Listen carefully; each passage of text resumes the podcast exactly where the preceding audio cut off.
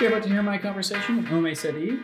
We talk all about his upbringing in the Ivory Coast and how that shaped how he approaches investment management as a whole, how he thinks about buying businesses, what he thinks is important in management, and also where he's excited to find opportunities. I hope you enjoy.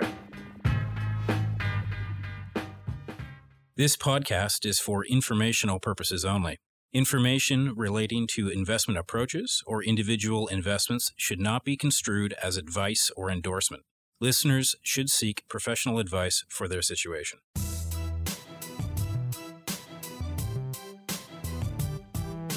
Welcome to the Mackenzie Investments Podcast. My name is Matthew Schnurr, and I'm delighted to be here with Ome Saidi. Ome leads the international investment selection for the Global Equity and Income Uh, boutique here at Mackenzie. He is also the lead portfolio manager on the Mackenzie International Dividend Fund. Ome, welcome to the podcast. Thank you, Matt. It's nice to be here. I thought I'd start by uh, asking you specifically about your background, Ome. Uh, when I think about the investment management business as a whole, I think it's one of the most competitive businesses in the world. And what that means is that the benchmark, or what you're trying to beat, is often very efficient, fairly accurate. And your job is to be different than that. Uh, and one of the one of the things that stands out about your background of being very unique compared to a lot of your peers is that you grew up in the Ivory Coast. Why don't you tell me a little bit about growing up in the Ivory Coast and what you think that that has brought to your investment management decision and the way that you think about the markets in general? Thank you, Matt. Growing up in the Ivory Coast, um, there are so many lessons. Um, the first is it was incredibly multicultural. So it was a hub for people from the region in West Africa who came to Ivory Coast in search of a better life. A lot of merchants. It had the biggest port in the area, and it was welcoming. A lot of countries are not easy to access for foreigners. And so you lived in a place that was incredibly cosmopolitan, incredibly multicultural.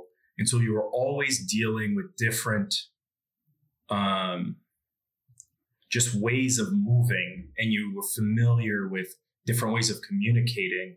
And it might seem more nuanced, but like a Senegalese merchant versus a Nigerian merchant, you might negotiate differently, right?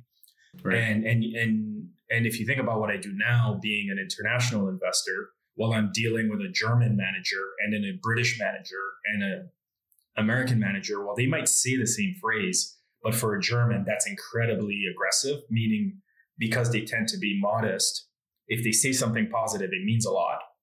Right. Versus the American who's like ultra promotional, think Dana White of the U F C, and sure. uh, you have to tone it down, right? But you learn to hear people and understand a bit of that nuance. Um, there are other things. It was incredibly stable, but then uh, we had a civil war. And mm-hmm. so it was interesting to see, you know, in these kind of unstable environments, when it re- Uh, positions your view on risk, right? At a very fundamental level, political risk, geopolitical risk, economic risk, business risk, um, understanding human nature a little bit better. Um, you saw what the people who were entrepreneurs did to make money. So, you know, with instability comes opportunity. Um, and, you know, it makes you a little more resilient, right? That you realize you can navigate through so many things, right?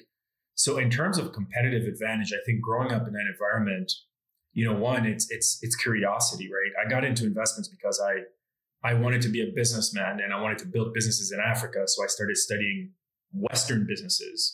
And then right. as I started to do it, and I was an entrepreneur in university, you know, I found out that you could read their, uh, well, in high school, I figured this out, they're publicly listed. Uh, and so their annuals were available. Then I started to say, okay, well, let's see how Coca-Cola makes money versus J P Morgan. And then you realize, oh my God, Coke is so much more profitable than the bank, right? Right. And so on and so forth. So that's that's the curiosity. But growing up in Ivory Coast and seeing the inequality there, whether it was the opportunity set for women at the time, it's improved a lot. Um, people really could make a difference because you'd go to another country and everything you saw that existed, you know, hadn't yet arrived, right? And so you you felt like you could do it. And but that's how hmm. I kind of stumbled into investments, starting to look at these companies. And being an entrepreneur, I had a little uh, savings and I started to invest them. And just by luck, I got into the business. And, and, and if I was to go further, another differentiation there, like I mentioned, dealing with different kinds of people is the ability um, to develop relationships, right? So I have been able to develop relationships with company managements, with experts right. in the field, um, with famous investors, right? Who spend time with me to no benefit to themselves, right? Like people you would know that I don't want to name drop.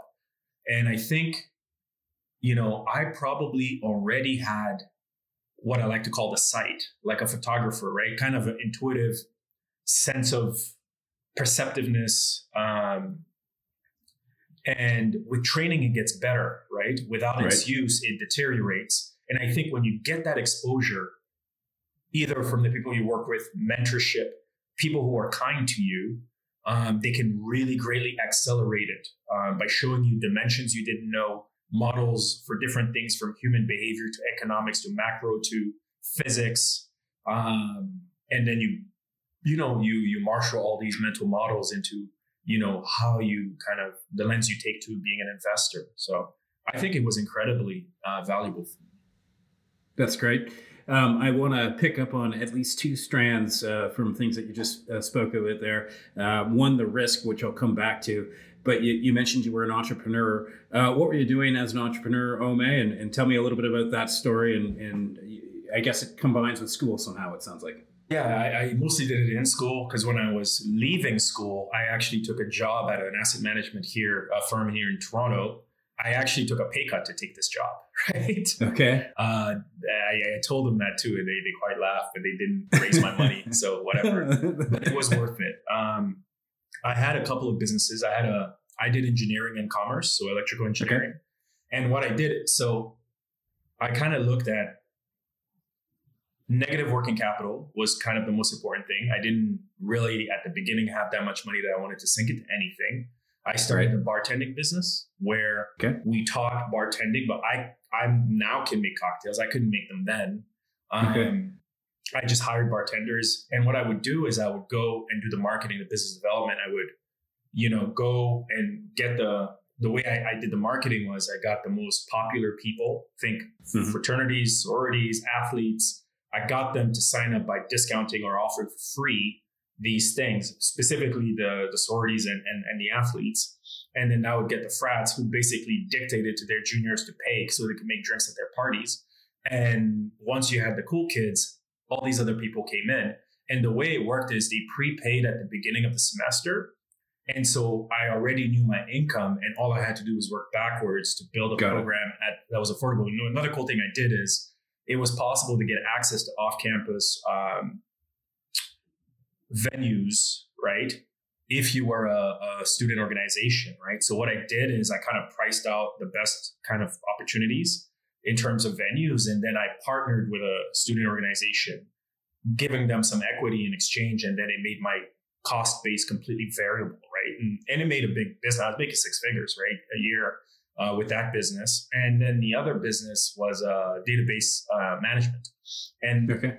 there it was an arbitrage because being an engineer, um, I knew coding, I knew this, it's kind of basic stuff. But I basically went and got a, a friend of mine who was a PhD candidate, eventually a, a brilliant guy, brilliant guy. He placed mm-hmm. number one in his country for math in Nigeria. And he ended up working at Microsoft. So I said to him, hey, I'm going to go knock on these young, like small S M Es and tell them that their, their database people are screwing them, right? Like, you know, they don't use fancy stuff. But what would end up doing is if they had a project that they needed to put together, the, the the the the companies, the service providers would charge them too many hours, right? I see. So they would inflate the number of hours in the budget. And then if you think of the distribution of value add that they did, it's almost like a lawyer who charges you for a contract, a thousand an hour, but it's a contract that sits in the library, right? So what right. I could do is I could actually give them the real uh, number of hours, right? Because my labor pool was basically, I went and I got the grad students who were hungry, right? Right. And then the PhD guy kind of oversaw the kind of promises that I could make in terms of timeline and meeting their hurdles. So I just had to bring them in and say, give us a shot. We'll do it at this price. This is the real hours. And here's the workforce. This kid was brilliant. And so like, I could get references once we got a few kind of test cases that we did for free. And, um, And then we would, you know, marshal the, the the the grad students to do the work. Um, but but because of that distribution, even at their rate, they were making more money than other things they could. It was piecemeal, so people right. could come in and out and pick the jobs that they wanted to do, like a job site. And and of course, you know, there was an area under the curve for us to capture. So sure. we did that too. So that did really well. So those are the kind of things I did when I was in school. But again, you don't need any money to knock on doors, right? Totally. Um, that's a, that's a great quote. Um, So fast forward through uh, through school, uh, you, you take the, the pay cut to join the uh, the asset management business. Um, tell me where you sit now, how you think about markets, how you think about uh, finding opportunities, finding companies that you're looking to invest in. So that's all we do, right? That's all we think about, how to be better at that. So our job is to find the best companies in the world. We're high quality investors. And so at a high level, there are three kind of things that pop out to us, right? There's things in the news, right? Um, it sure. could be a variety of things, but you know, you you kind of like, okay, this is interesting, and you go down this rabbit hole. There's corporate actions, right? When a company does a corporate action, whether it's a merger, a spinoff, share buybacks, whatever it might be, or restructures um, something, especially if it's industry leading, it can often point to an inflection point for these industries. So corporate action can be a trigger, but the okay. most lucrative source of opportunities for us is uh, knowledge of the industry, right? So mm-hmm. you build this base and you're always looking for the best companies in the world. Um, so that's one way we do it. And so the way I would describe it is I look at the world, and if if I see things that don't make sense, there's an opportunity to make a lot of money or lose a lot of money, right? Um, I think I've given the story of, of Maotai and how, you know, they raised relative prices in a recession, but their volumes were plus six when the rivals were negative, and the banks were financing at one hundred cents on the dollar, which is you couldn't get for a Monet. And all these right. things together made us do more work, and we ended up, you know, it was the most profitable investment in this uh, in this fund, in the Global Dividend Fund. Um, but even another company called Admiral is an insurance company, and you know, I was doing a screen and I was like, okay, why does it make these kind of returns on equity? It's an insurance company. So either that's not sustainable and there's a one-off thing, in which case, you know, it's it's a risk, but it's something that doesn't make sense. You need to figure it out. But I ended up figuring out why they were able to sustain it. And so we made a lot of money owning Admiral uh, for a long time. And it was just because it didn't make sense. And you see that again and again and again. Hmm. Another thing I'll point out is I have, if you do this long enough, you do meet C E Os who are frauds. And one of the key signs of that is when you see one of these things that are, do not make sense, and you keep digging and they don't make sense, and then you meet the C E O and he can help you make sense of it, right. run, right? Like the proportion right. of those that were actually either end up bankrupt or they were actually frauds is the it's very high, right? It's it's not sure. like fifty percent, but like it's high relative to the number of things we look at. Um, so what do we actually look for? Great business models, great managements.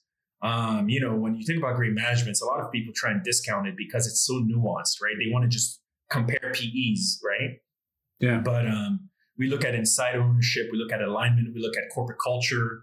Um, fundamentally, we want to understand, do they think long-term? And if you think about C E Os who do, you know, there's uh, Bob Iger of Disney. He's well-known, but if you really think about what he did, he bought Pixar and use the engine of Pixar to reinvigorate Disney animation, right? Right. And then he did all these other deals to scale. Like he took a direction and took a chance, right? And then with Disney Plus again. So this is a guy who really, really knows how to be an intelligent risk taker. There's another holding of ours called D S V, where the C E O, Jens Andersen, you know, he built a platform to be able to execute things that people had been talking about doing for a long time, right? He bought a company called Panalpina, which was built out of integrating all these, uh, out of acquiring all these assets, but they were never able to integrate them. And he showed how that could be done, right? He reimagined how that business could be done. And and and he's uh he's not as well known, but I, I'm telling you, man, in a few years, when they make those lists of Harvard Business School best C E Os, he's going to be on it, right? And we met him, I remember, I think in twenty fifteen, I came back from Denmark and I told Darren, I met the best C E O I've met since I can't even recall, right? Right. Um, and, and, and to come back to the Ivory Coast point, you know, when you think about finding companies, you really do want to get knowledge of the industry. So I spent time with Jens Andersen. I met the division managers. I met all the rivals. I already knew the industry.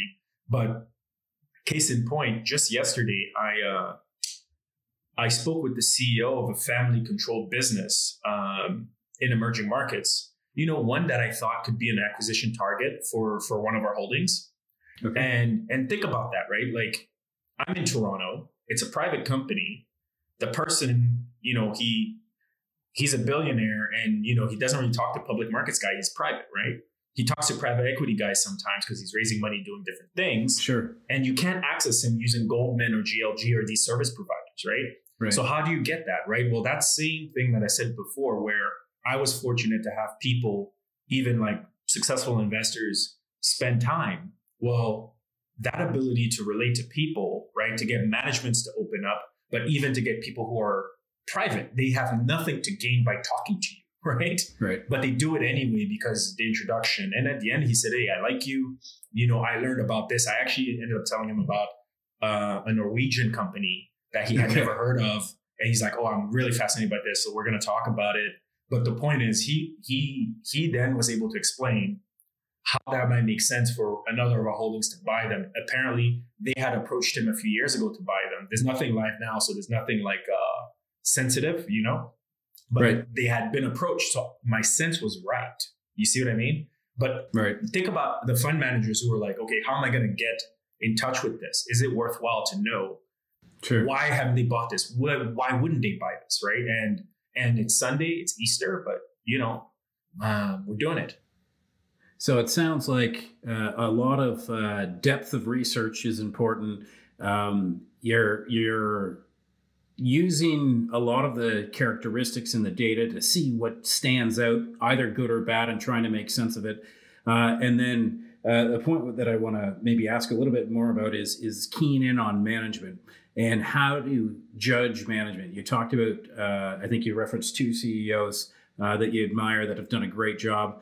Um, really, as you pointed out, really easy to see the Harvard Business uh, Reviews. They have an easy job. I mean, who's done really well over the past five years? Great, write them up. Uh, you have a much more difficult job. You need to find those people five years uh, from now who are going to be on that list. Uh, what characteristics do you find in C E Os that either make them particularly uh, good, particularly good M and A people, or, or, or what do you look for in a, in management? Um. There's a book called The Outsiders, which I highly recommend to the audience, that touches on this. It's very famous. It's a famous book.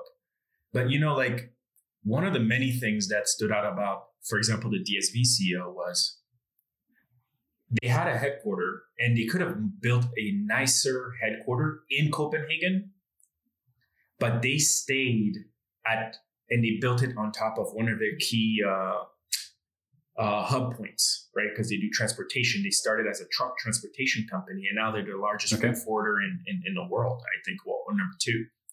And um, he built it over this, right? And it's an open plan concept. And he said, and I asked him about this, and he said, "We want to be close to our trucks and our people, right?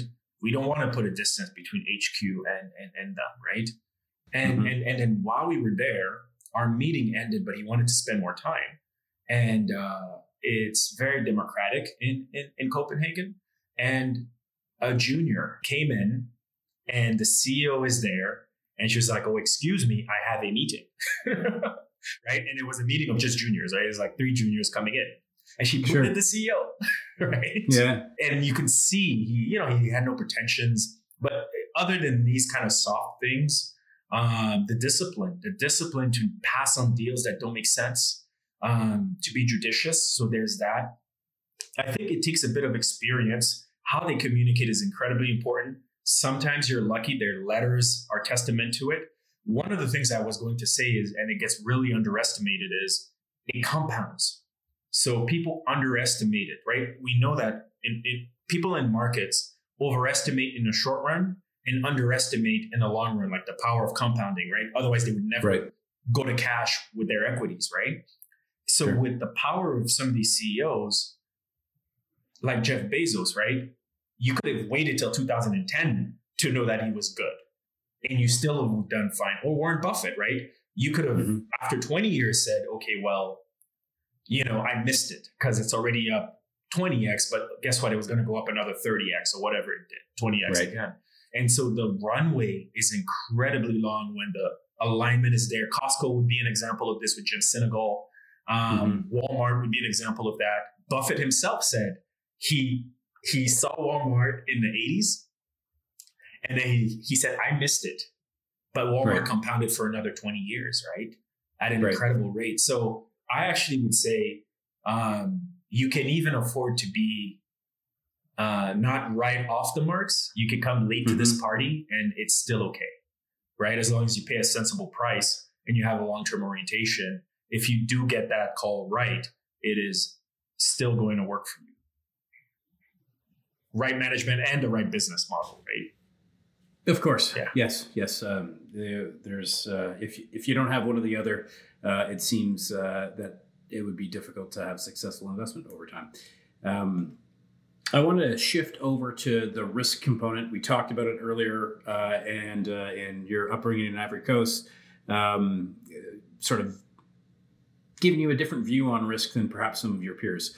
Um, I'd love you to talk about risk in general, how you think about risk at a portfolio level potentially, uh, and then any um, any unique uh, insight that you can bring to the way that you view risk in general. So um, there's risks at a portfolio level where you're saying, okay, what are the exposures that I hold? Um, are they diversified? Are they overlapping? In which ways? Um, whether they are macro factors like, you know, inflation, um, whether it's um, not necessarily macro, but, you know, a bet on premiumization, like consumer uh, upgrading their spend. Um, and then you, you really try and take a step back and say, okay, am I replicating exposures, whether it's geographic and whatnot? So that's one way to think about risk, right? Then there's a scenario analysis approach to risk, which is what's imaginable and what's not, right? Right. Right. And a lot of people, you know, we know where the markets are now. People were always concerned about how the markets might uh, turn and the regime change that we're now kind of seeing, if that might happen. And they, you know, they're usually unidimensional about it, right? None of them were thinking, you know, supply chains going in reverse, critical supply chain going in reverse with deglobalization, right? I don't think it's mm-hmm. actually deglobalization, but the direction, right? And so it's like, when we think about risk, we also try and think about what are these different scenarios? Um, a case in point, the, the Corona right now, we, I didn't imagine Corona, right? But I had read stuff about a pandemic before Corona happened, right? So it's not a black swan. People say it's a black swan. It's not a black swan, right? Um, the financial crisis of oh eight was not a black swan, but people sure. fa- people's failure to imagine um, is why um, I think being like an immigrant helps, because, you know, people talk about war in Ukraine and they act like it's the first war. No, there's a lot of wars going on concurrently, right? And you think it's more important because of uh, because it's in Europe, but right. the The visibility that was available with regards to the tensions and the directions with the Ukraine, even before twenty fifteen with Crimea or Georgia, before in the, in the, in the late aughts, um, if you did not know that the tensions existed, right, um, that's something else, right? And and and there's the narratives, the ability to divorce yourself from those, that helps, right? Because you're like, okay, well, I know where there are wars. I know what happens when there are wars. I also know you should invest through wars, right? I know inflation happens when there's war. Governments spend, right? And and and from personal experience all the way through books. If you go to, uh, there's a book by Philip Fisher called Common Stocks and Uncommon Profit. I don't know if you've heard of this book. Yes. So there's a whole chapter there about do's and don'ts for investors. And there's a don't that says, don't sell your equities. In fact, buy more on the fear of war. And here's why. Right? Right. So it's like, I don't have to imagine as much, you know, but part of risk management is recognizing the distribution of potential scenarios, but also trying to think about, okay, what's kind of on the other side of that, that people are afraid to, to, to, to, to, to, to face, right? So people will say Taiwan is more at risk. I would argue Taiwan is less at risk.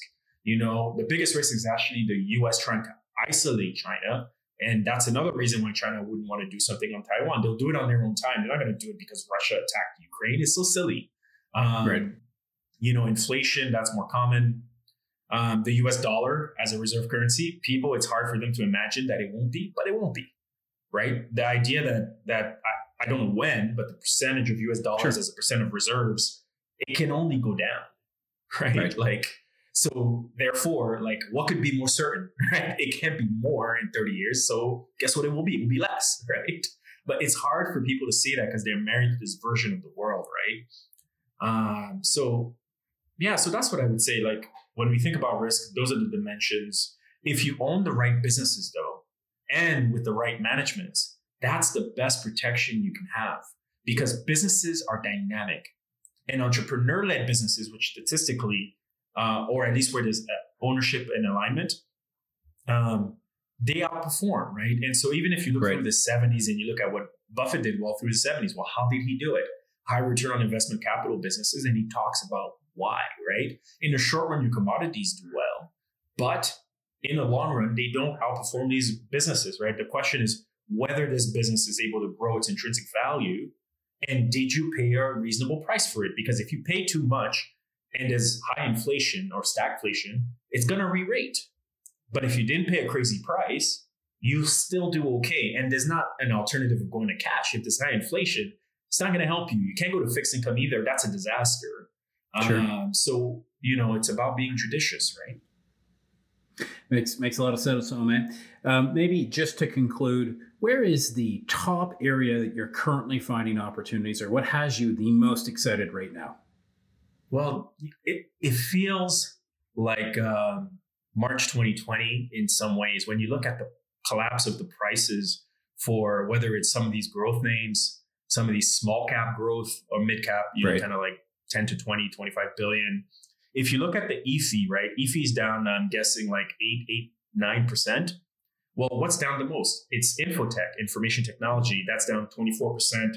Consumer discre- uh, discretionary is down twenty. Industrials are down seventeen, right? In that mix, you're going to have some names that are down sixty, right? Right. So there are very great companies that are going to be available and are available at great prices, right? Last year, China collapsed, but the rest of the world was still soaring. Now the prices right. are correcting. So Japan, some Japanese companies are better buys than some Chinese companies, even though China and the U K statistically are dirt cheap. The point mm-hmm. is, they might statistically be cheaper than something on a P E, but long-term compounding is about what you get for what you give, right? Great. Well, why don't we call it there, Ome? I appreciate you taking all the time and walking us through uh, how you approach investments. Uh, much appreciated. Thank you, man. My pleasure.